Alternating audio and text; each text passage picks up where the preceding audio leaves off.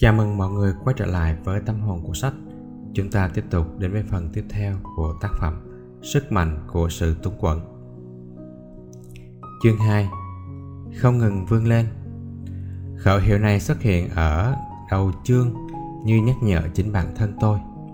Với hàng trăm ngàn người đang theo tôi trên mạng xã hội, hãy thức dậy và hành động.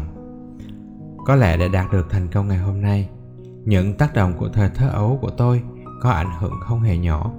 Nó như chất xúc tác hình thành nên con người của tôi hiện tại và vẫn làm tốt nhiệm vụ dẫn dắt tôi cố gắng không ngừng. Tuổi thơ của tôi gắn liền với hai chữ cơ cực. Tôi sống cùng mẹ ở Hollis, Queens. Vì chỉ có hai mẹ con nương tựa vào nhau, ngày nào bà cũng làm việc không ngừng nghỉ từ 2 đến 3 công việc cùng một lúc.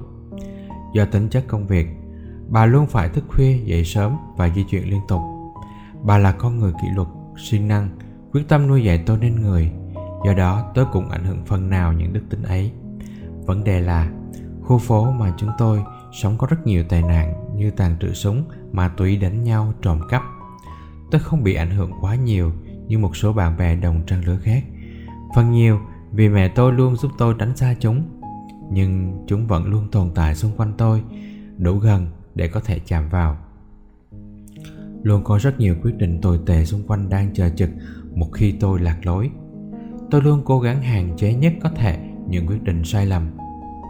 Mẹ tôi là một người phụ nữ thông minh.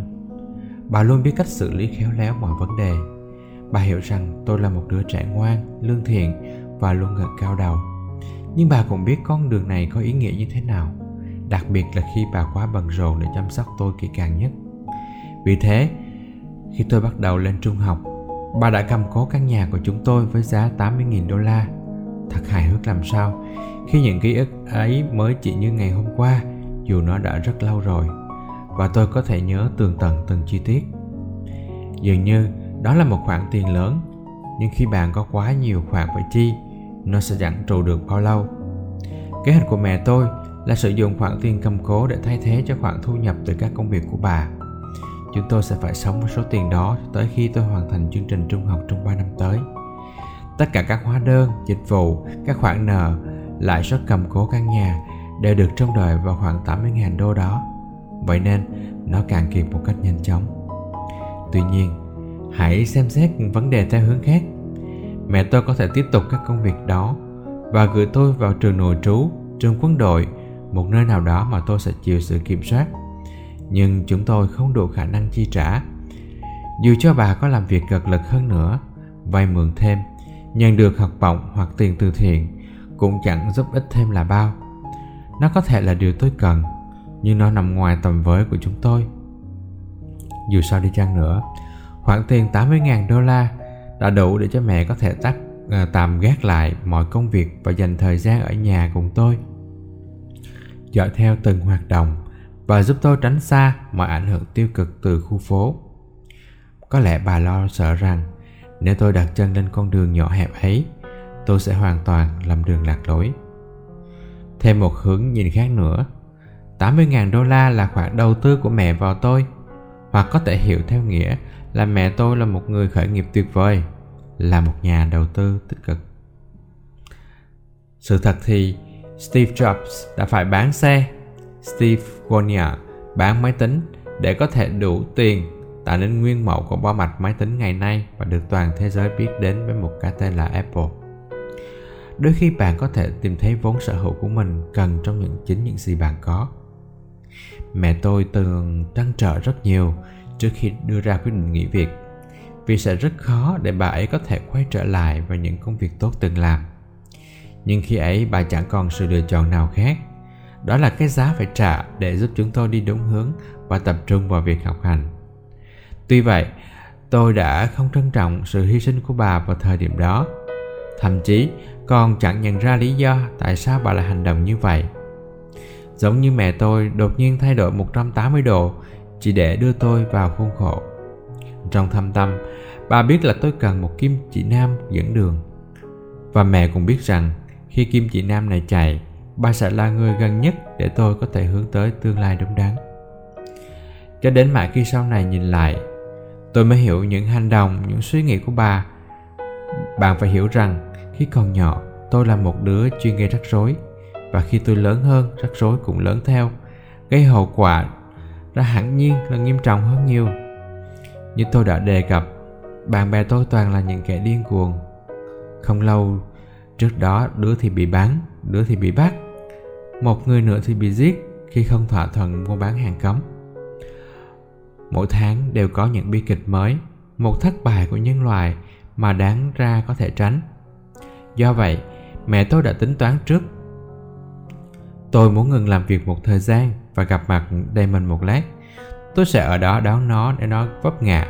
Anh biết đấy, bất kể điều gì xảy ra, dù con đường nó chọn ra sao, vẫn luôn có một nơi để quay về và mọi chuyện cứ thế diễn ra mẹ tôi nhậm tính trong đầu và nhận ra 80.000 đô la tiền mặt sẽ giúp chúng tôi sống sót trong khoảng 3 hay 4 năm gì đó. Và nó giúp chúng tôi sống trong khoảng thời gian mẹ giám sát tôi. Đây là một giao dịch tốt miễn là mẹ tôi để tâm. Bà không quá quan trọng vấn đề tiền nông, chấp nhận nghèo khổ, cái giá phải trả từ khi bỏ các công việc. Bà cũng không bận tâm về việc thay đổi lối sống. Chỉ một điều duy nhất khiến mẹ bận tâm là giúp tôi tránh khỏi mọi rắc rối như bà vẫn thường nói. Điều thực sự có ý nghĩa là bà vẫn luôn ở đó vì tôi. Bà không bao giờ quát mắng hay đe dọa tôi giống như một số bà mẹ trong các gia đình giàu có. Không, đó không phải là cách nuôi dạy con của bà. Mẹ không đưa tôi tới trường hoặc là yêu cầu tôi phải trình báo sau khi tan học. Nhưng bà vẫn ở đó. Bà luôn hiện diện khi tôi cần. Và điều này làm nên sự khác biệt. Nói là làm Mẹ dõi theo tôi với ánh mắt sắc như diều hâu Mối quan tâm to lớn của bà là tôi phải luôn có mặt ở nhà vào khoảng thời gian cố định mỗi tối. Tôi không có đồng hồ và cũng chẳng mấy khi chú ý đến thời gian. Thành thực mà nói, máy bay Concorde chính là đồng hồ của tôi. Chúng tôi sống ở giữa đường 103 và đại lộ nông dân, cách sân bay JFK và dặm nên tôi có thể nghe rõ mồn một tiếng máy bay gầm rú mỗi đêm khi nó hạ cánh. Mẹ tôi luôn nhắc nhở tôi, Damon này, miễn là con nhanh hơn chiếc Concorde, con sẽ không sao. Vì thế, tôi có thể ra ngoài chơi bóng, tán gái và đi khắp hang cùng ngõ hẻm với bạn bè.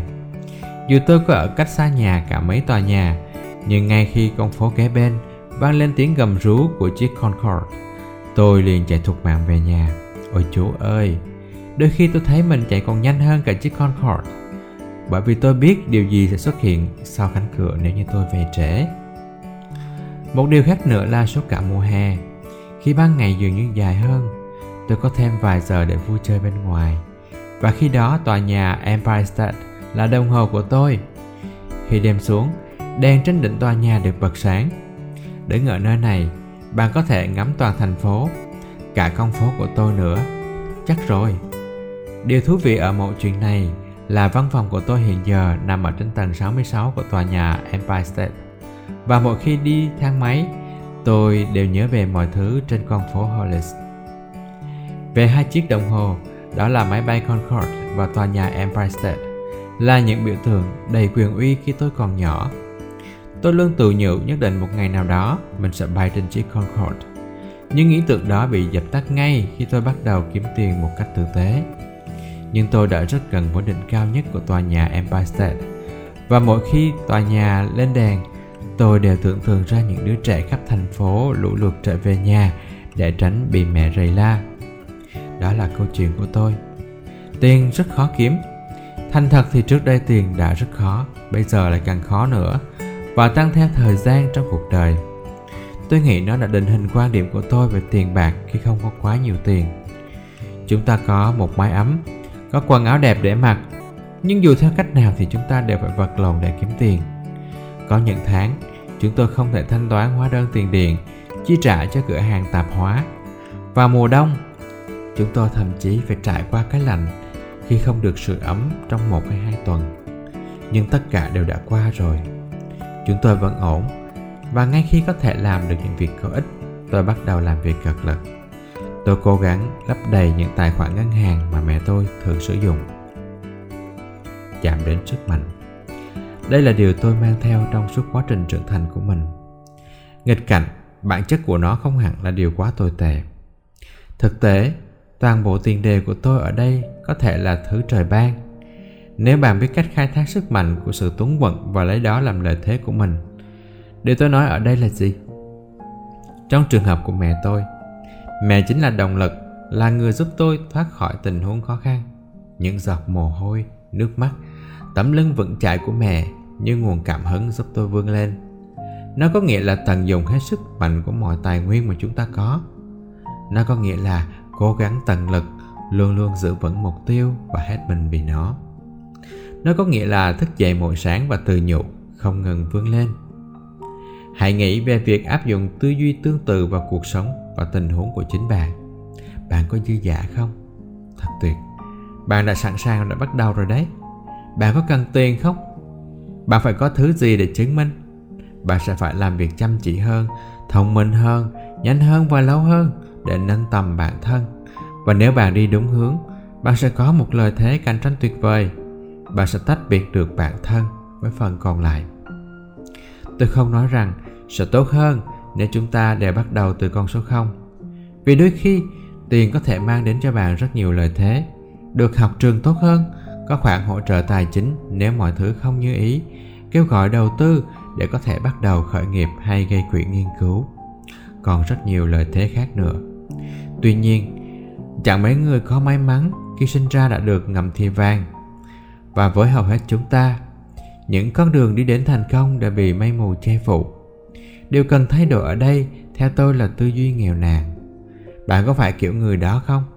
Đó là kiểu người mà bạn muốn trở thành á. Đó chính là cách bạn đối diện với tình trạng của mình. Và những gì bạn làm để tối ưu hóa tình trạng đó. Điều này tạo nên sự khác biệt. Sự thật, năm 1982 60% trong danh sách 400 người giàu nhất nước Mỹ của Forbes đến từ những gia đình giàu có. Sau 30 năm thì chỉ còn có 32%. Tài sản kế thừa không còn là mẫu số chung trong số những cá nhân và gia đình giàu có nhất. Phép tính này cho thấy 62% những người giàu nhất đều bắt đầu từ con số 0. Điều đó có nghĩa là ngày nay các doanh nhân trẻ có nhiều cơ hội để thành công hơn. Bất kể bối cảnh xuất thân của họ ở mức nào, luôn luôn có cơ hội, miễn là bạn biết cách nắm bắt nó và thực hiện nó. Liz Clement, biên tập viên của Fox Business Network, từng nói với tôi rằng cha cô chính là nguồn cảm hứng để giúp cô có được ngày hôm nay. Cha đã cho tôi mọi lợi thế trong cuộc sống. Điều ấy khá đúng phải không? Nó nhắc nhở chúng ta rằng khi bạn bạn lớn lên trong một tầng lớp nghèo khó, từ mà bạn phải nghe nhiều nhất có lẽ là không, không, bạn không đủ khả năng chi trả cho cái này. Không, bạn không thể có được cái này. Không, đó là điều không thể. Cho đến khi bạn nghe thấy từ có, bạn sẽ bật nấc khóc nức nở. Dù điều bạn đang theo đuổi là gì đi nữa. Khi bạn nghe từ không quá thường xuyên, bạn sẽ dần dần quen thuộc với nó. Nhưng từ có, nó làm bạn thức tỉnh, khiến các bạn tin rằng mọi việc đều có thể. Mặt khác, khi bạn lớn lên trong lợi thế, bạn hầu như chẳng bao giờ nghe thấy từ không. Vì vậy, ngay khi các nguồn lực đó biến mất, bạn sẽ rơi vào tình huống khó khăn. Quyết tâm tới mục tiêu Vậy nếu quyết tâm làm bất cứ điều gì tốt đẹp, chuyện gì sẽ xảy ra khi bất cứ điều gì đó là một sự cần thiết? Điều gì sẽ xảy ra khi bạn không còn sự lựa chọn nào khác ngoài việc phải nỗ lực hết sức để mang lại những giá trị tốt đẹp? Mặt khác, điều gì sẽ xảy ra với lòng can đảm, thái độ đương hoàng tự tin, động lực, sự chăm chỉ mà bạn cần có để vươn tới đỉnh cao? Sâu bên trong, bạn vẫn luôn cần một tấm lưới an toàn để nâng đỡ bạn khi vấp ngã. Trong bất cứ trường hợp nào, bất cứ vấn đề gì, mẹ tôi luôn có suy nghĩ dài hạn và chu toàn. Tuy rằng mẹ con tôi sống trong một căn nhà nhỏ, nhưng không có giới hạn nào cho giấc mơ của chúng tôi – bất cứ điều gì cũng có thể xảy ra vậy nên tôi đã tránh khỏi các rắc rối của thực tại và thúc đẩy bản thân đạt tới mục tiêu. Dám nghĩ lớn, đó là câu thần chú của mẹ tôi. Bà thậm chí treo chiếc hộp lớn trên tường phòng bếp, giống như loại mà bạn thường tìm thấy trong các cửa hàng gia dụng để thúc giục bản thân không ngừng cố gắng. Tôi không có sự lựa chọn nào khác ngoài việc trở nên thông minh, sáng tạo, suy nghĩ kỹ càng. Tôi muốn nói với bạn rằng, những điều bạn hướng tới trong tương lai phần nào phản ánh cái tính cách của con người bạn khi bạn vươn ra thế giới với điểm tuyệt vọng hoặc khát vọng. Nó giống như bạn bị ràng buộc theo một cách hoàn toàn khác. Cảm giác tuyệt vọng sẽ trở thành nguồn năng lượng của tôi. Tôi không có sự lựa chọn nào khác ngoài việc phải thành công. Không có nơi nào để đi ngoài việc phải nỗ lực hết mình. Đó là sức mạnh giúp tôi có những bước đi thành công đầu tiên.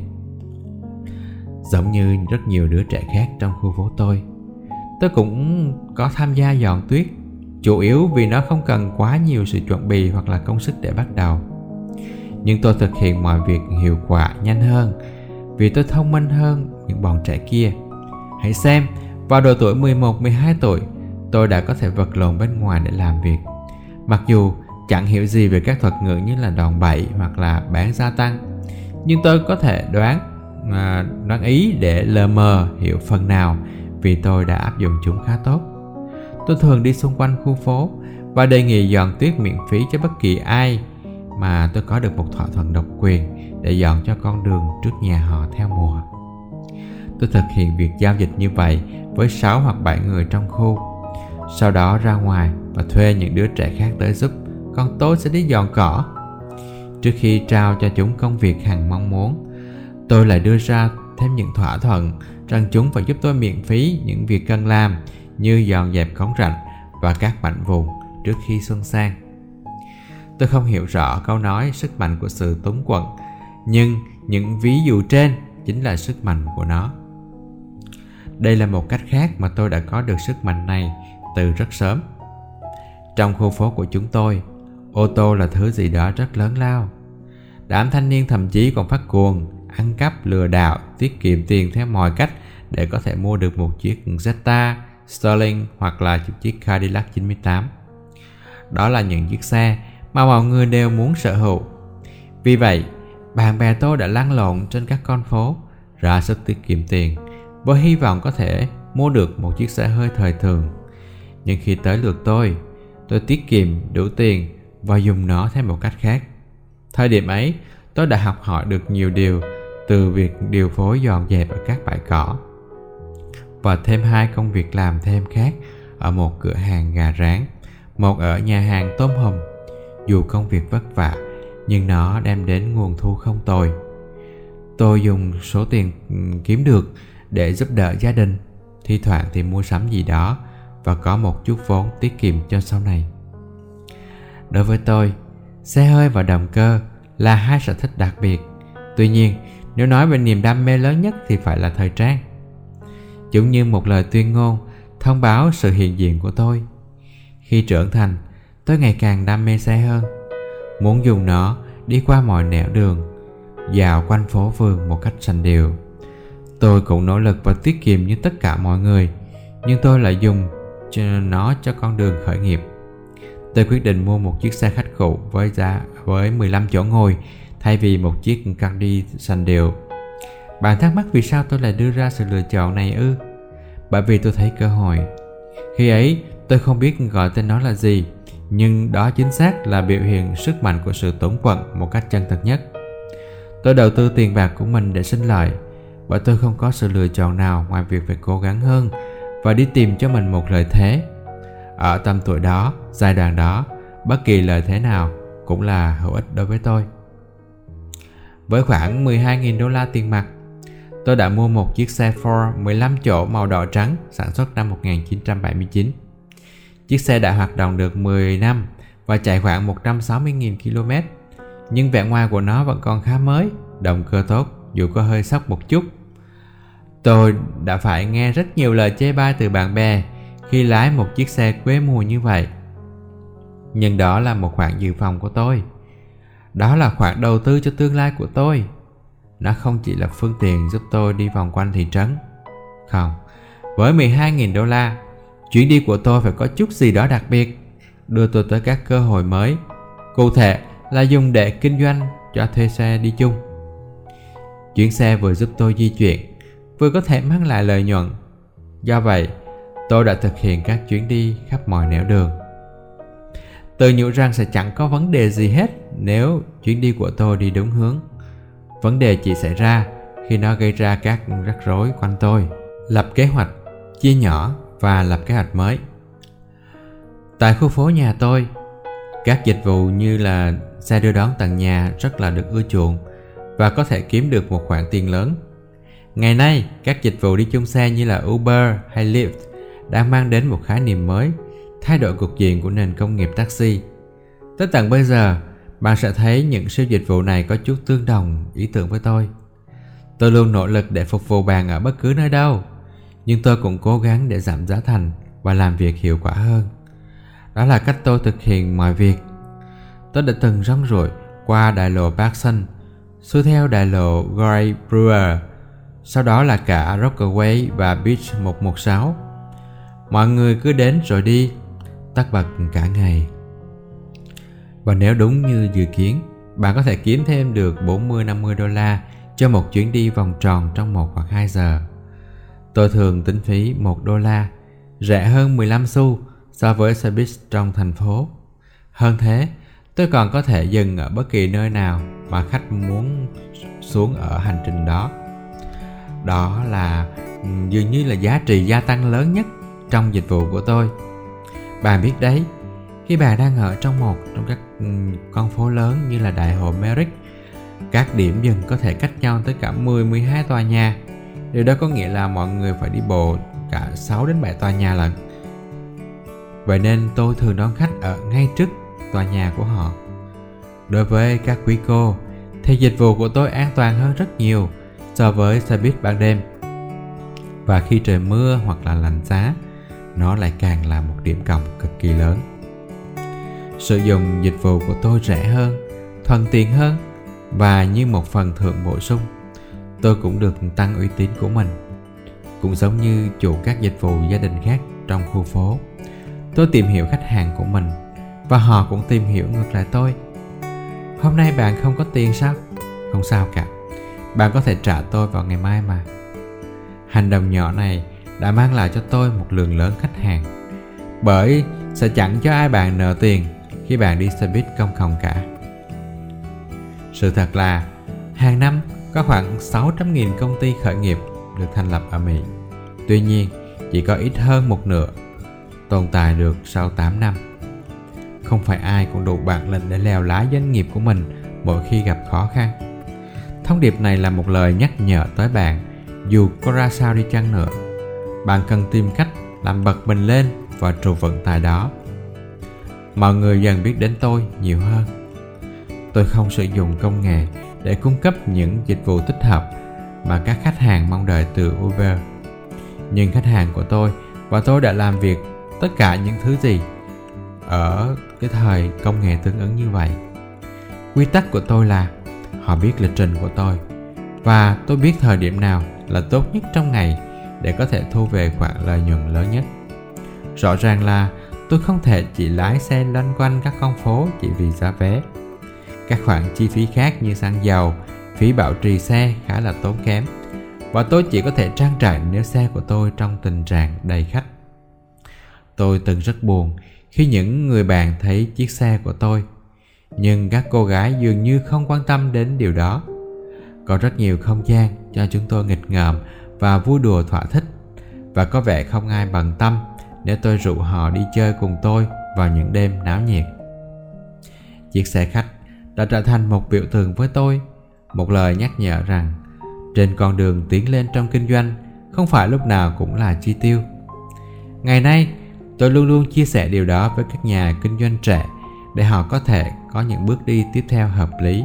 Nói cách khác là suy nghĩ thấu đáo và tôi vẫn luôn thực hành những gì mà tôi đang giao giảng đây là cách tôi nhìn vào đó ngay cả khi tôi có tiền để mua một chiếc xe tải mới nó cũng không có ý nghĩa gì là quá lớn lao với mức giá 40.000 đô la tôi có thể mua một chiếc xe khách cao cấp với ghế da cửa sổ nhạt màu nhưng tôi vẫn phải đầu tư không ít sau khi mua xe. Tại sao?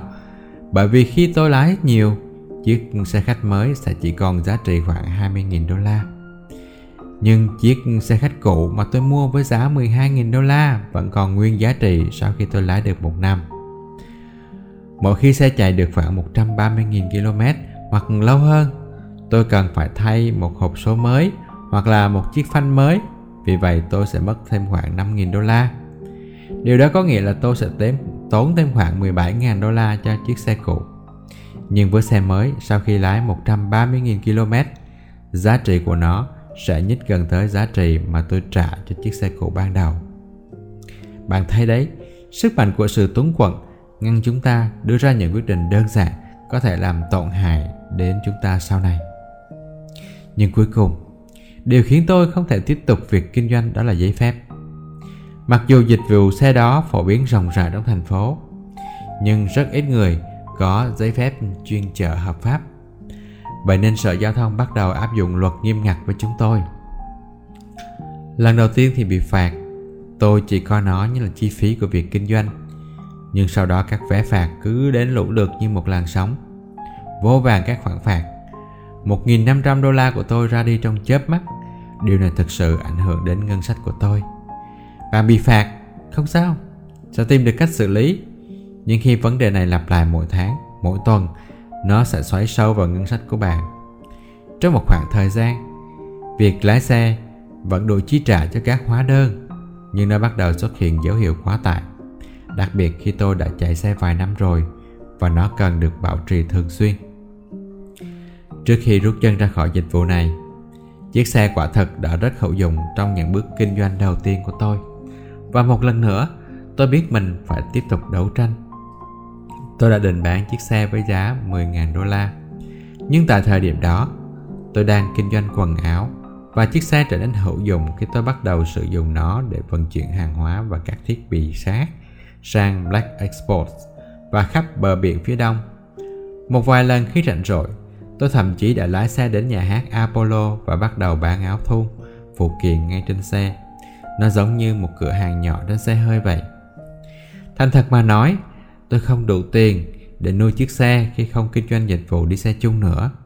Nhưng nó cũng vậy là đồng bài thực sự cho công việc bán quần áo của tôi. Do vậy tôi quyết định giữ nó lại và xem nó như là một ví dụ khác cho sức mạnh của sự tốn quặng một cách đầy đủ điều đó không có nghĩa là tôi đã, tôi không bị ràng buộc bởi tiền bạc, nhưng tôi đã bị ảnh hưởng bởi tiền cả một cuộc đời do vậy, tôi tự nhủ rằng mình có thể vượt qua khoảng thời gian khó khăn này và tận dụng tối đa khoản đầu tư vào chiếc xe trong khi nó vẫn đang hoạt động ngon lành. Tôi chỉ cần cuồng à, cuồng cửa xe lên và bắt đầu treo quần áo để bán. Nếu như tôi có tiềm lực tài chính vững chắc hỗ trợ không chắc tôi đã đạt được vị trí này ngày hôm nay. Chẳng ai nghĩ ra việc sử dụng xe khách để kinh doanh quần áo cả. Vượt qua giới hạn bản thân. Đây chính là tinh hoa của cuốn sách nó giúp chúng ta vươn lên mỗi khi thất bại, tuyệt vọng và nghèo đói bộ vây Nó là dấu ấn không thể phai đã khắc sâu vào thời thơ ấu của bạn Giai đoạn khốn khó sống nhờ vào đồng lương Cố gắng góp nhặt từng xu đã tạo ra văn hóa đặc trưng của rất nhiều hộ gia đình Mỹ. Nó cũng là cái bẫy sẽ gặp phải khi bạn sở hữu quá nhiều tiền từ rất sớm trong thời gian phát triển của doanh nghiệp. Tôi thường xuyên thấy điều này trên Shark Tank. Ở đó tôi và các sắc được nghe các nhà kinh doanh trẻ thuyết trình để tìm kiếm nguồn tài trợ. Chỉ dẫn khi bắt đầu khởi nghiệp hoặc ra mắt sản phẩm mới. Để rõ hơn, cuốn sách này là dành cho tất cả mọi người ở mọi lứa tuổi – trong giai đoạn của cuộc đời có lẽ bạn chỉ mới bắt đầu không biết sẽ đi về đâu và làm thế nào để thể hiện dấu ấn cho riêng mình bạn sẽ tìm thấy những câu chuyện truyền cảm hứng để giúp cho bạn đi theo con đường riêng, chỉ bằng la bàn và đèn pin. Hoặc nếu bạn đã làm việc cả cuộc đời và muốn thay đổi, tìm kiếm điều gì đó để ấp ủ những đam mê kinh doanh trước khi quá muộn ư? Bạn cũng sẽ nghe những người giống như bạn. Có thể họ đang đi vào ngõ cụt, cần được đánh thức và làm lại từ đầu. Dù bạn là ai và trong bất cứ tình huống nào, sức mạnh của sự túng quẫn đều có thể giúp ích cho bạn. Tuy nhiên không phải lúc nào cũng hoạt động hiệu quả bạn phải luôn sẵn sàng cho những thực, cho những cái cách tiếp cận mới, thích ứng với công nghệ, đồng thời phải điều chỉnh bản thân mình bạn có tin khi tôi nói rằng thế giới này đang thay đổi hãy nghe hai câu chuyện ở hai độ tuổi khác nhau sau đây. Đầu tiên là về một chàng trai trẻ, giống như ở độ tuổi 20. Tôi từng gặp tại một khách sạn ở Vegas. Khi chúng tôi đang đợi tài xế của mình, anh ta nhận ra tôi từng xuất hiện trên truyền hình và muốn xin tôi một vài lời khuyên. Anh ta kể rằng mình là một rapper và đang cố gắng để đột phá. Tôi trả lời, đó không phải là lĩnh vực chuyên môn của tôi.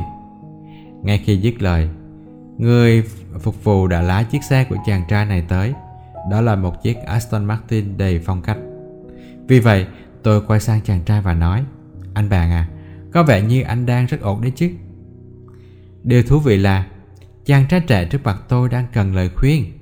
Nhưng từ những thứ tôi nhìn thấy thì anh ta thậm chí đang còn làm tốt hơn cả tôi nữa mà. Anh ta đáp, thực sự thì tôi đang kiếm được rất nhiều tiền, nhưng đó không phải là tất cả những gì tôi muốn. Rồi tôi hỏi anh ta cách kiếm tiền. Hóa ra anh ta là một nghệ sĩ và cũng là một họa sĩ nổi tiếng. Anh ta nói rằng bản thân mình có một cách tuyệt vời để thương mại hóa sản phẩm của mình. Bằng cách nào đó, anh ta xây dựng được một nền tảng hơn 100.000 người theo dõi trên Instagram. Và mỗi tuần, anh ta tải lên một bức tranh gốc và thông báo tới người theo dõi rằng thiết kế này sẽ có mặt trên áo sơ mi trong vòng 14 giờ tới.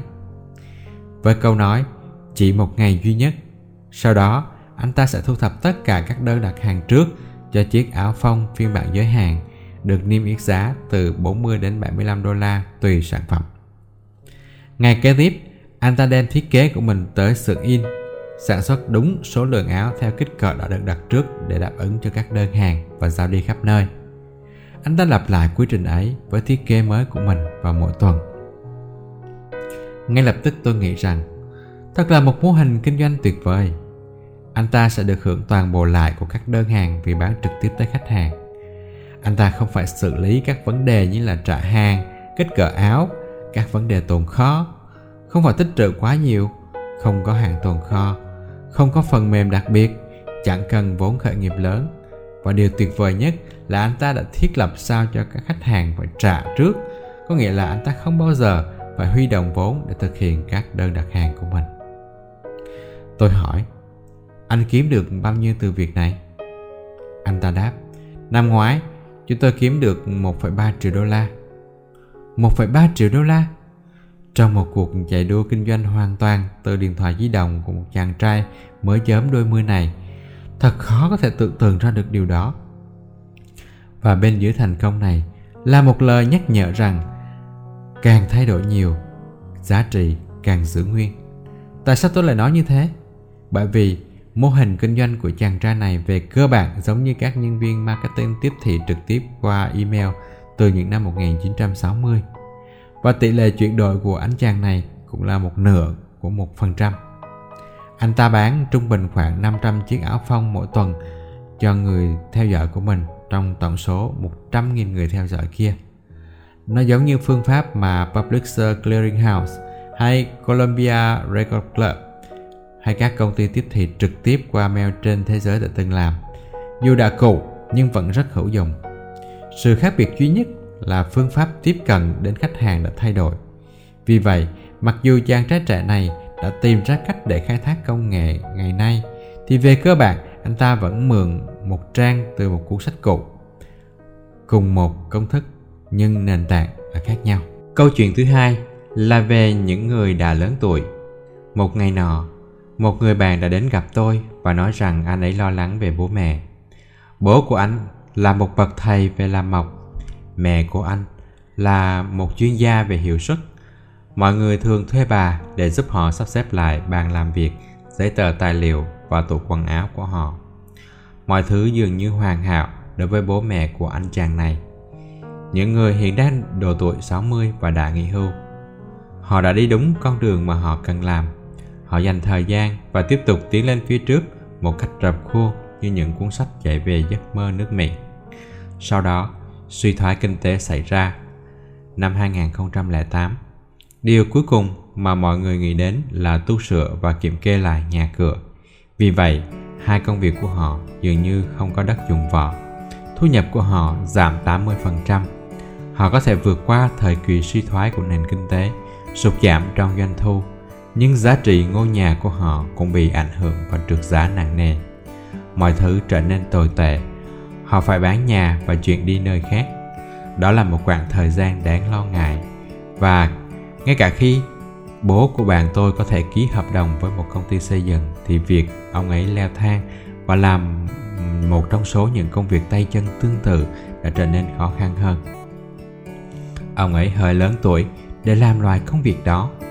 Nếu không may ngã thang và bị thương ở vùng hông thì mọi thứ sẽ càng tồi tệ hơn. Giải pháp ư? Đó là một ý tưởng điên rồ. Bạn tôi nảy ra ý tưởng và thuyết phục bố tham gia với mình trước khi họ biết nó sẽ dẫn đến đâu. Anh ấy tới gặp bố vào ngày nọ với bạn thiết ừ, kế hoạch và nói Bố hãy xây căn nhà này đi. Tại sao? Bố anh hỏi. Hãy giúp con, bố à. Và hãy xây dựng ngôi nhà này, anh đáp. Con có linh cảm tốt về điều này. Đó là tất cả những gì cần có để khởi đầu câu chuyện. Một linh cảm. Hóa ra có một thị trường dành cho những ngôi nhà nhỏ, cho chó, vốn phổ biến trong giới thượng lưu, muốn nâng tầm phong cách cho những con vật nuôi của họ họ muốn làm cho mọi thứ có ý nghĩa, tôi đoán là như vậy nếu mức thu nhập của bạn có tầm 4 hay 5 triệu đô la thì việc bỏ ra một khoản tiền 50.000 đô la hoặc 75.000 đô la thậm chí có thể là cả trăm nghìn đô la cho một ngôi nhà cho chó là một chuyện hết sức bình thường. Bố của bạn tôi đã làm ra những căn nhà cho chó rất bắt mắt. Có thể là do ông có tài trong việc này. Thêm một vài điểm cộng khác nữa cho công việc mới này. Mỗi ngôi nhà chỉ mất khoảng một tuần để thiết kế và xây dựng. Và hơn hết, ông có thể thực hiện toàn bộ công việc trong một xưởng chế tạo dưới tầng hầm. Chẳng cần leo thang, không sợ trượt ngã, không bị ảnh hưởng bởi thời tiết xấu hoặc phải lái xe đến nơi làm việc. Và kể từ khi mẹ của bạn tôi mất việc, bà đã sử dụng kỹ năng tổ chức của mình để giúp tiếp thị trực tuyến.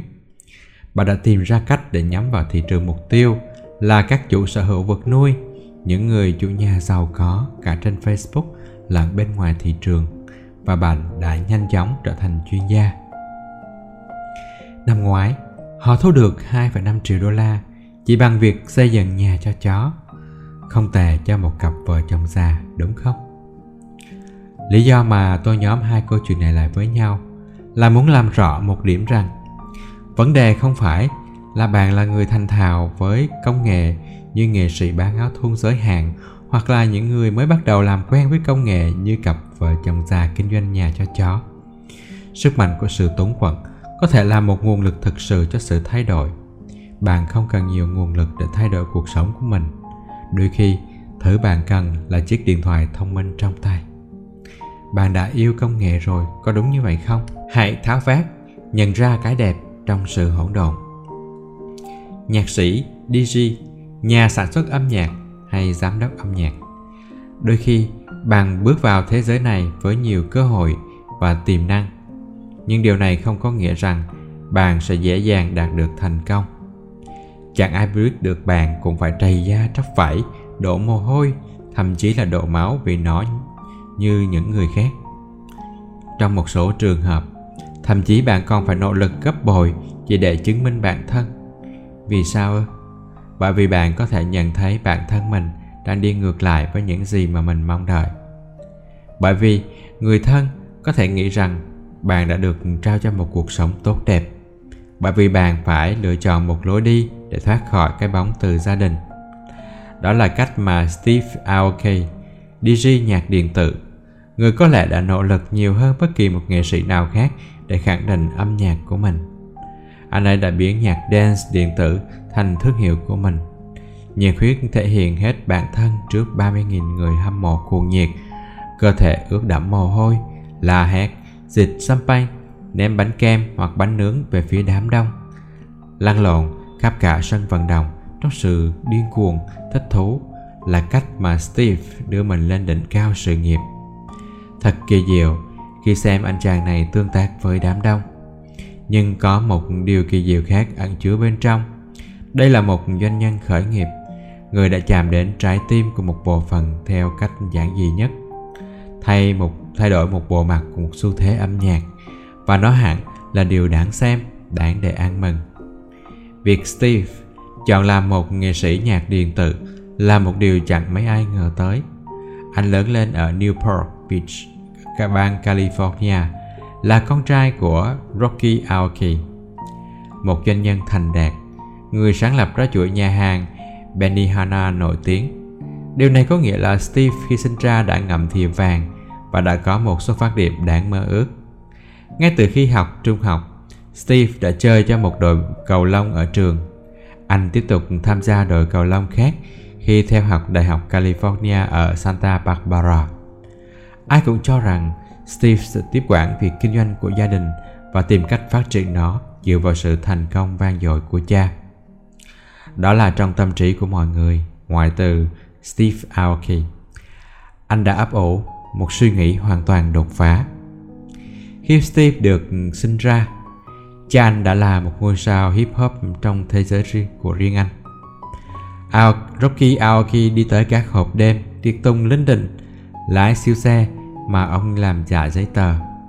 Bạn phải nhận thấy rằng anh chàng Rocky từ Nhật Bản qua Mỹ để đi theo con đường của mình, phải xoay sở và cò xét để vươn tới đỉnh cao.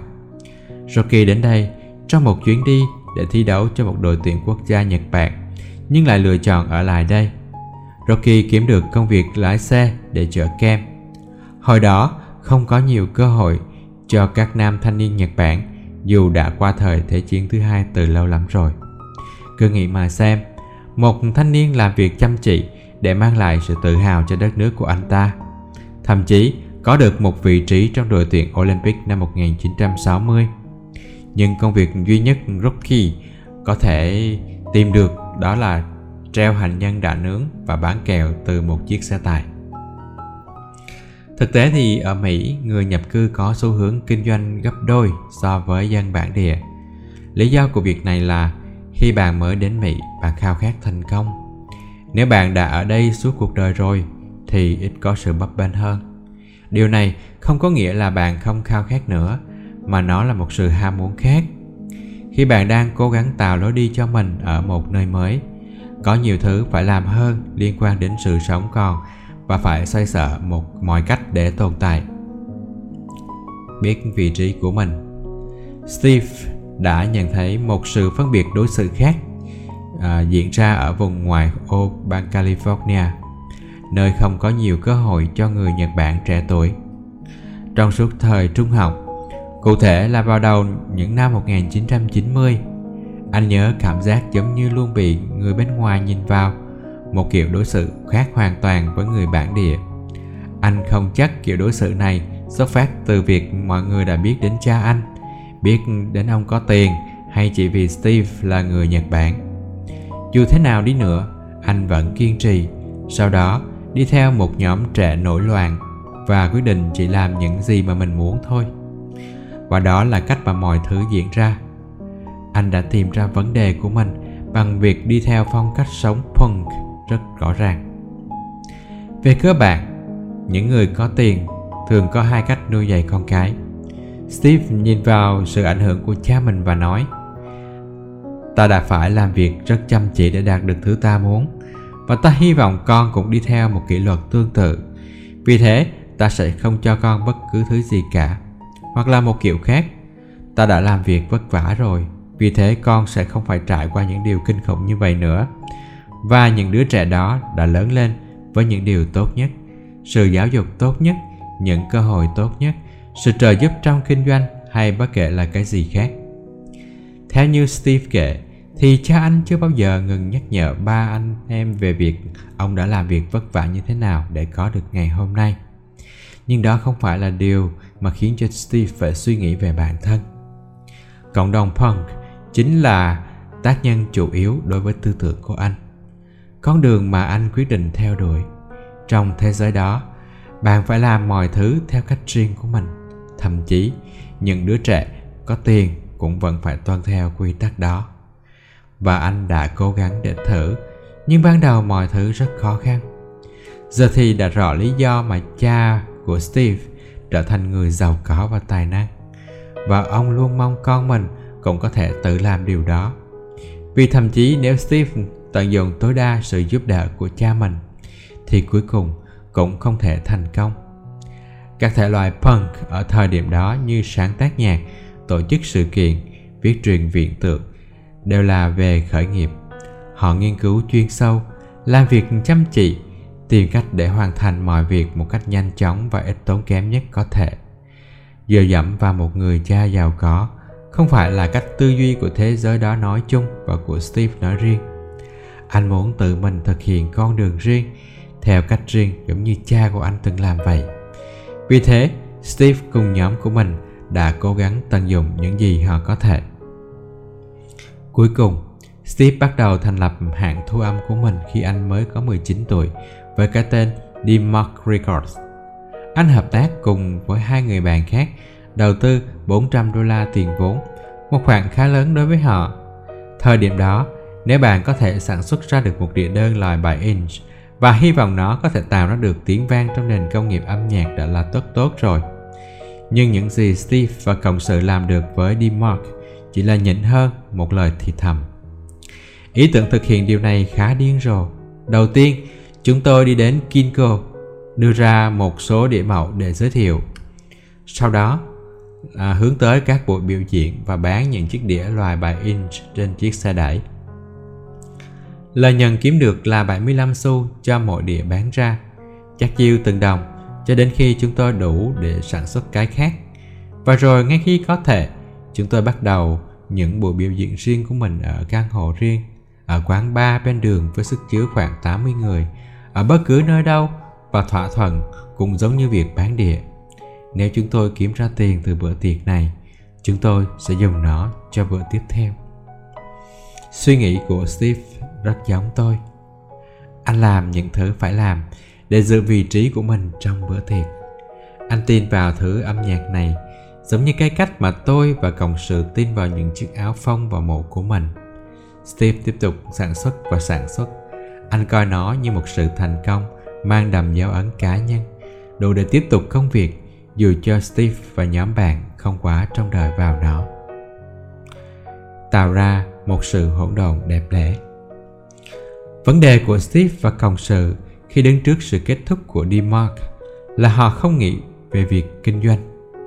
Thực tế là họ không đủ sức để nghĩ về việc kinh doanh đó. Tất cả những gì họ có thể làm là nỗ lực hết mình và điên cuồng làm việc với lý tưởng đưa âm nhạc của họ đến với thế giới bằng một cách nào đó. Điểm mấu chốt đối với họ đơn giản chỉ là giữ cho nó thực tế và quan trọng nhất là giữ cho nó hoạt động. Nó không giống như một kế hoạch kinh doanh. Nó là một kế hoạch sống còn, sản xuất ra một bản thu và hy vọng có thể sản xuất thêm nhiều cái khác nữa. Nó là mô hình mà Steve tin rằng anh không có sự lựa chọn nào khác ngoài làm việc và với rất nhiều sự sáng tạo cũng như cố gắng. DMARC tiếp tục vận hành vào một số thời điểm, Steve bắt đầu làm DJ. Đầu tiên là những hợp đồng biểu diễn nhỏ, đôi khi là những hợp đồng lớn lên đến vài trăm đô la. Rất nhiều lần anh tự tổ chức cho mình những buổi biểu diễn nhỏ ở quán bar hay các bữa tiệc. Nhưng cho đến khi Steve ký với ban nhạc indie của anh là Block Party thì Dimark mới bắt đầu giống như kinh doanh thực sự. Nhưng thành công này đến khá chật vật Steve đã phải dùng hết 10 thẻ tín dụng khác nhau chỉ để xuất bản bản thu. Anh nợ tới hơn 90.000 đô la mà không biết làm cách nào để trả. Steve chuyển tới New York và bắt đầu điều hành toàn bộ hoạt động của mình ở bên trong một căn hộ chưa đầy 84 mét vuông. Anh chia sẻ không gian này với bạn gái và 13 thực tập sinh khác. Vì thế, cuộc sống thường ngày và công việc của anh giống hệt như trong một cái bốt điện thoại. Mọi thứ quá chật chội và lộn xộn. Chúng tôi không đủ khả năng để thuê bất cứ ai. Vì thế, những thực tập sinh đó rất quan trọng. Và đó cũng là một trải nghiệm tuyệt vời với họ. Đúng là như thế. Nhưng tôi không biết được một trong số họ đang làm gì. Ý tôi giống như kiểu là bạn có thể nấu gì đó chứ. Tôi không biết phải làm gì với một vài bạn trẻ trong số đó những người đến làm việc với chúng tôi từ khắp nơi trên thế giới Họ tin tưởng vào những gì mà chúng tôi đang làm và muốn trở thành một phần trong số đó. Một số người đã hy sinh rất nhiều để gia nhập với chúng tôi. Tuy nhiên, lúc đó chúng tôi vẫn chưa thể tạo ra thu nhập. Trên giấy tờ, Đúng là chúng tôi đang thực hiện một phi vụ tầm cỡ. Các bạn thu chất đóng ở mọi nơi. Điều này khá là thú vị, tràn đầy năng lượng đến mức đáng kinh ngạc. Nó thực sự là một mớ hỗn độn đẹp đẽ.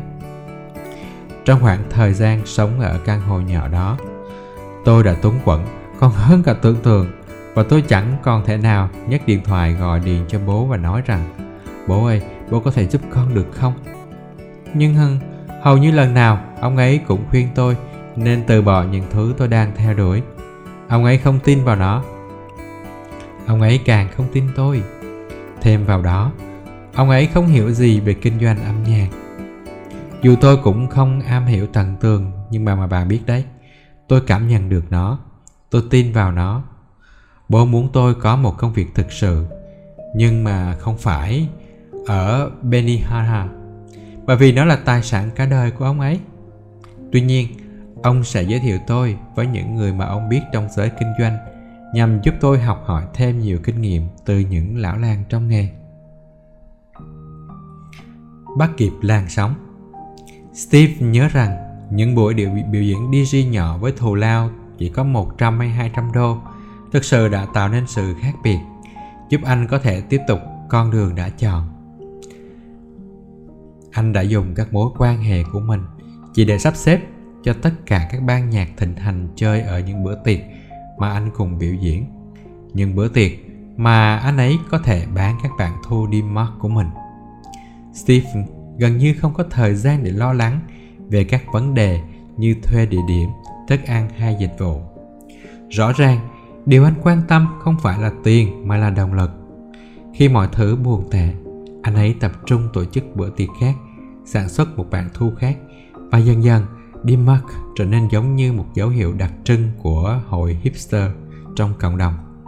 Steve đã thực sự tạo ra một phong trào, một dòng nhạc mới và nhờ nó mà phát triển danh tiếng cá nhân. Mọi người bắt đầu đánh giá cao những sự kiện của Dimark. Sự kiện của Steve Aoki ở một mức độ nhất định, ở một chất lượng nhất định. Steve vẫn không kiếm được tiền. Nhưng một ngày nọ, anh tự nhìn lại bản thân và nhận ra rằng mình đã tạo ra một công việc đầy nhịp điệu và âm thanh bằng tất cả mồ hôi và công sức. Đó là sức mạnh của sự túng quẫn. Đừng nghĩ rằng nó có thể xảy ra theo bất kỳ cách nào khác. Khi tôi hỏi Steve rằng mọi thứ sẽ ra sao nếu được cha cấp vốn cho cả trăm nghìn đô, Steve chỉ nhún vai và nói Tôi sẽ lãng phí nó vì sử dụng vào sai việc, sai mục đích. Không đời nào tôi lại tạo có thể tạo ra được nguồn năng lượng tương tự, một phong trào tương tự. Không đời nào cộng đồng sẽ chấp nhận tôi một cách nghiêm túc. Bạn phải khao khát và dồn tất cả tâm huyết vào việc đó như là một ước ao mãnh liệt vậy. Tôi hiểu rất rõ điều này. Bạn cần phải có một nguồn sức mạnh lớn từ bên trong để chinh phục được nó. Luôn tin tưởng rằng mọi thứ sẽ tốt đẹp bởi vì bản thân bạn không có sự lựa chọn nào khác ngoài thành công. Bạn phải chiếm lấy nó, Steve nói. Cuối cùng, đó là những gì mà còn tồn tại. Bạn phải cố gắng kiểm soát con ngựa một vài lần, lăn lộn trong chỗ bùn đất, gánh chịu hậu quả bất cứ thứ gì. Và rồi, bạn phải tìm ra cách để trở lại trên chính đôi chân của mình trên con ngựa đó và xông pha thêm một lần nữa. Đó là sự hỗn độn đẹp đẽ mà Steve vừa nói đến, khi anh phát triển công việc của mình từ căn hộ tù túng với nhiều thực tập sinh khi chưa rõ định hướng tương lai. Đó là một kiểu hỗn độn mà một nhà khởi nghiệp thực thụ cần vượt qua, phát triển để giới thiệu những ý tưởng của mình ra thế giới đầy đủ sự thuyết phục. Chắc chắn, bạn sẽ phải dốc hết tiền bạc một vài lần. Bạn sẽ phải đi ngủ trong tình trạng không biết rằng mình sẽ sống sót vào ngày mai hay là bằng cách nào. Bạn phải đánh cược và chính bản thân mình, được thì ăn cả, ngã về không. Đó là cách của tôi và các cộng sự áp dụng khi mới bắt đầu Fubu. Chúng tôi dốc càng túi để hoàn thành công việc. Tôi đã vay mẹ 100.000 đô la tiền thế chấp căn nhà để mua một loạt máy may và nguyên liệu nhằm phục vụ cho những đơn hàng đầu tiên. Số tiền còn lại chỉ đủ thuê tháo 6 thợ may và áp dụng một quy trình thiết yếu vừa đủ để duy trì nguyên liệu. Tuy nhiên, kế hoạch này chỉ tồn tại trong một thời gian. Vì thế, cần làm rõ điều này. Steve Aoki có thể được đảm bảo hơn bạn. Anh ấy lớn lên trong sự đủ đầy và vô số cơ hội. Nhưng đó là tiền bạc và cơ hội của cha anh, cũng như sự đảm bảo của ông ấy, không phải của Steve. Ngay từ đầu, Steve đã gặp khó khăn trong việc tìm đường tới thành công. Âm nhạc của anh, thông điệp của anh, tất cả đều đến từ một nơi thực sự. Nó không phải là một công việc quá liều lĩnh như một cuộc mạo hiểm kinh doanh. Và tôi rùng mình khi nghĩ về việc không biết điều đó sẽ xảy ra sau đó như thế nào. Bữa ăn tiếp theo sẽ tới từ đâu? Liệu có buổi biểu diễn tiếp theo nào nữa hay không? Tất cả những điều mông lung đó đã được um, xác định rằng Steve đang đi đúng con đường mà anh ấy cần đi. Như vậy, điểm mấu chốt của Steve là gì? Đặt mục tiêu. Đối với Steve, tìm kiếm một mục tiêu có nghĩa là tìm cách để tạo ra âm nhạc mà anh mong muốn. Đó là nơi bắt đầu với anh. Mục tiêu mỗi khi ra ngoài là để có thể lần ra ngoài lần tiếp theo. Nghĩa là một dự án cần phải kiếm đủ tiền cho cái dự án tiếp theo Thậm chí khi càng kiệt tài chính, Steve vẫn chiến đấu đến cùng để tiếp tục. Cho đến khi Steve tổ chức được vài sự kiện, thì anh bắt đầu nghĩ về việc ra mắt nhãn hiệu địa riêng của mình. Và khi thực hiện được điều đó, anh mới có thể nghĩ đến việc trả hết các khoản vay tín dụng và đăng ký giấy tờ. Bài học sâu sắc ở đây là bạn không cần phải thay đổi cuộc sống để hoàn thành mục tiêu, chỉ cần duy trì tốt là đủ rồi hãy giữ vững niềm tin và ý chí cán đích điều tốt đẹp sẽ đến steve đang đi các bước có thể hướng bản thân tới gần hơn với nơi mà anh ấy cần đến. Vậy thì các bước khả thi tiếp theo, bạn có thể bắt đầu làm từ hôm nay để tới gần hơn. Mục tiêu của mình là gì? Hãy là chính mình, tôn trọng sự thật. Đó là câu nói của acacia brintley, biểu tượng của truyền thông xã hội, gương mặt đại diện của một thế hệ nữ hoàng selfie sự tuấn quận là một bộ cân bằng tuyệt vời. Nó làm cho sân chơi trở nên bình đẳng tạo cơ hội về tiền bạc và các lực lượng thị trường. Trên hết nó buộc bạn phải hiểu rõ để đầu tư và tin tưởng vào bản thân để toàn bộ cá tính của bạn có cơ hội được tỏa sáng.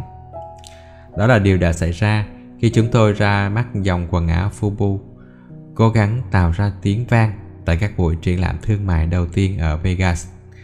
Cạnh tranh các đơn hàng và không gian trên kệ với các nhà thiết kế hàng đầu trên khắp thế giới. Đối với nhiều người, đây giống như là một tình huống đã định sẵn hai chữ thua cuộc. Bởi lẽ họ không cho rằng bốn đứa trẻ sành sỏi trong xã hội đến từ Hollis, Queens không có quyền tham gia vào thương trường càng như vậy chúng tôi càng không thể lùi bước tại sao ư bởi vì chúng tôi đã sẵn sàng đứng lên, chống lại nó. Bởi vì chúng tôi chẳng có sự lựa chọn nào khác ngoài là thành công. Tôi hy vọng rằng những thiết kế này sẽ không bị từ chối vì chúng mang những ý nghĩa rất đặc biệt, không chỉ với riêng tôi mà còn với cả cộng đồng. Thêm vào đó, chúng tôi có một vũ khí bí mật. Chúng tôi đã sử dụng một công nghệ đột phá mà không hề tốn kém. Công nghệ tương tự cũng có sẵn với mọi nhà thiết kế khác tại trung tâm hội nghị las vegas. Chỉ là họ không nhận ra nó mà thôi. Vấn đề ở đây là, khi nói đến công nghệ đột phá, thì luôn luôn có điều gì đó mới mẻ. Đối với chúng tôi, thì đó là khả năng và sức mạnh của hip hop, được phóng đại bởi sự loan truyền mạnh mẽ của các video âm nhạc và được nhấn mạnh bởi niềm tin bất diệt rằng chúng tôi đã tìm thấy thứ gì đó quan trọng. Anh vừa nói gì vậy Damon? Hip hop là một công nghệ ư? Đột phá ư? Đúng vậy, đại khái nó là như vậy.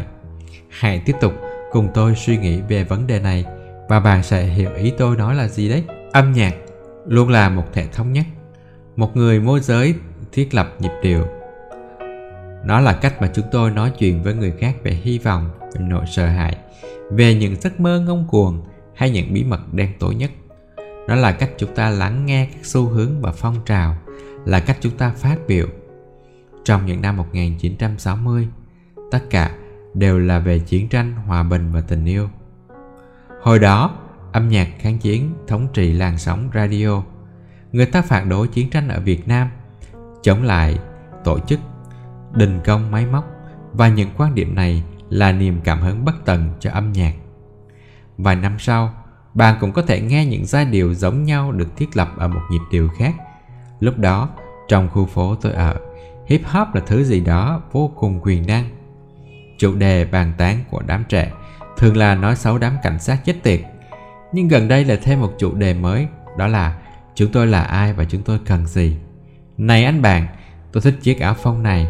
Này, đây là thứ tôi làm. Đây là cách tôi đi. Đây là cách tôi nói chuyện. Đây là cách tôi đấu tranh. Công nghệ đột phá mà tôi đã đề cập ức.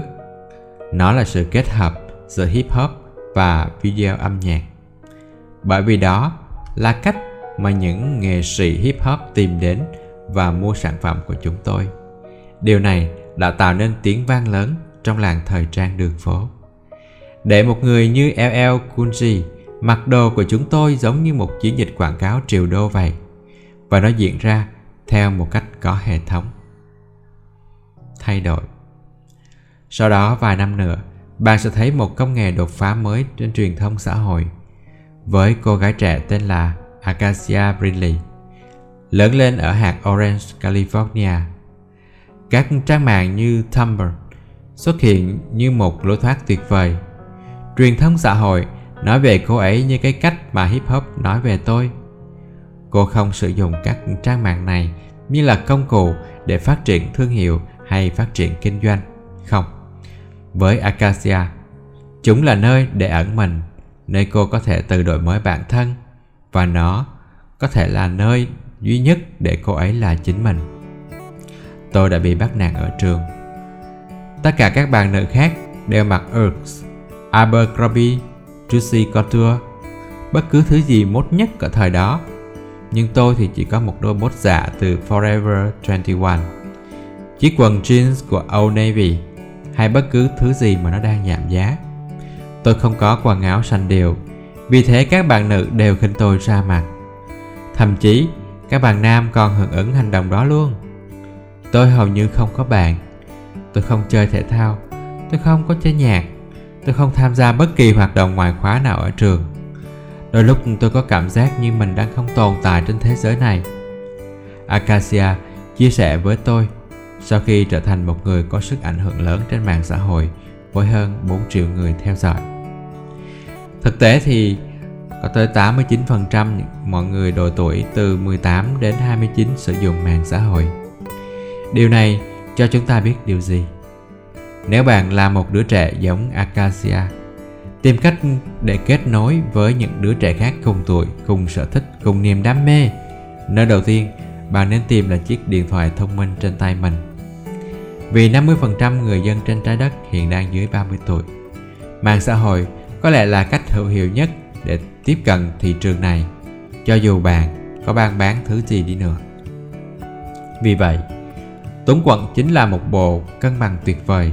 Cảm thấy túng quận có thể là một nhân tố thúc đẩy to lớn. Khi bạn chán ghét bản thân, khi bạn cảm thấy bị bó buộc, khi mà cuộc sống của bạn không đạt được hiệu suất tối đa, đó là khi rất nhiều nhà cải cách vươn ra thêm một chút nữa và cố gắng vì nó. Giống như tôi và các cộng sự ở Fubu, họ nhận thức được rằng họ sẽ không bị từ chối.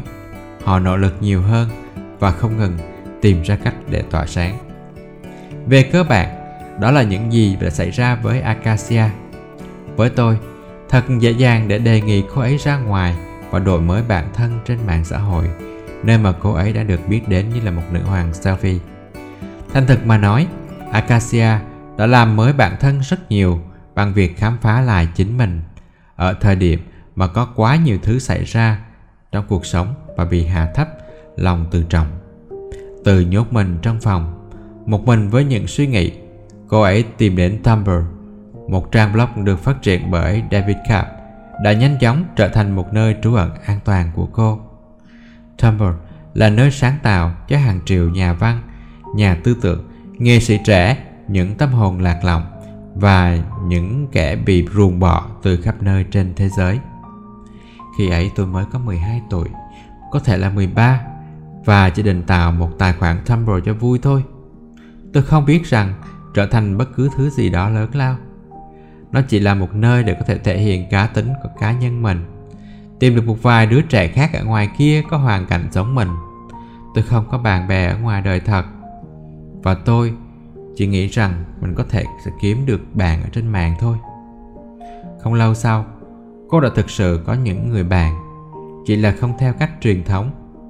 Tuy nhiên, khi không có bạn bè ở trường, không có ai để nói chuyện, một người theo dõi trên mạng có thể đã là một sự công nhận to lớn.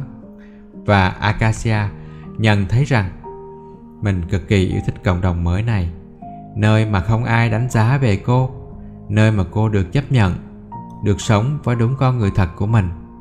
Và Acacia cảm thấy đây giống như là ngôi nhà thứ hai của mình vậy. Kết thúc phần thứ hai của cuốn sách. Hẹn gặp lại mọi người trong phần tiếp theo. Xin chào và hẹn gặp lại.